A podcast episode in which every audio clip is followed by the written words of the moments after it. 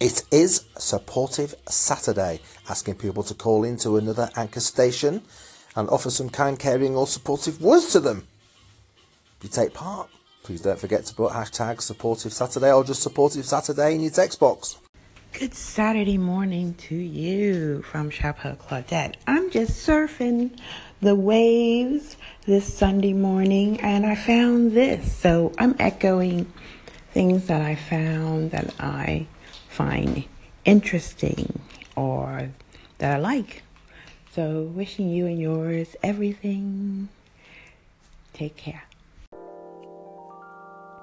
Hello, welcome to 13 Signs Sky Astrology Report for November 5th, 2017. I'm your host, aka Claudette, and I am happy to share with you today what I've been working on these last few days, and I'm very excited. And I've got a giveaway at the end of this because I'm celebrating being able to actually compare charts based on Western astrology, 13th sign astrology, and sidereal astrology.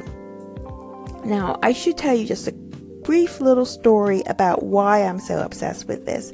And it is because some almost 20, 30 years ago, when I had my first child, I bought a watch to specifically know what time my kid was born or what time his first breath was taken. And I rem- even though it was a very difficult voice, I remember as soon as the baby was born, putting my arm to my face where my Swatch watch was on, and I bought a simple one. I remember, even though Swatch at that time had really cool new ones, and I was living in Germany, blah blah.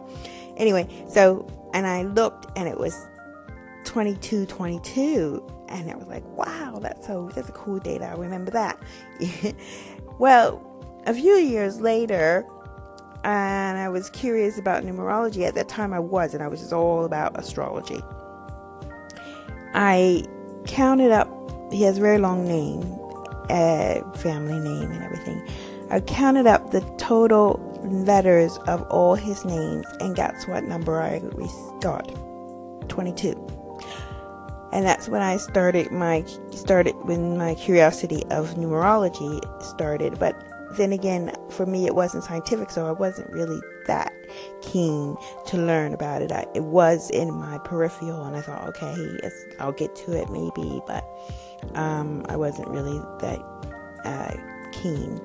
What has happened in the last, you know, year or two that I've been using Astrology 13, Mr. Kanata's calculation, which uses the information from NASA, who have the you know mathematical positions of our heavenly bodies. He's used that to make it possible to have an astrological chart.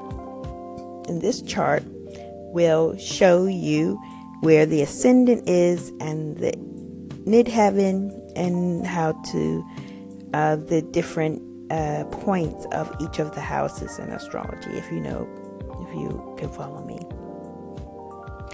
when i've compared this chart to western astrology charts that i you know been looking at for years i have found that the 13 sign astrology chart gives definite points and numbers that repeat themselves and that are key to that person's birth date or day or how many letters are in their name, something like that. And that's why I, like I said at the beginning, will will be offering a possibility for a few people who call in or send me an email on my skyastrology.com website or if you're listening to this on anchor please do a personal call in. I don't think you should give out your birth date publicly. So get in contact with me privately. You can send me a dm on my aka cloud at instagram.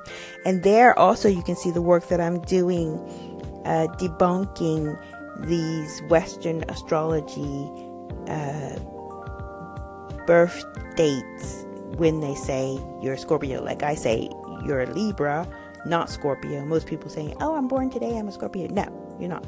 And I've done kind of case studies of well-known people where you can, you know, compare how obvious it is that they are the sign that our astronomical sun is in.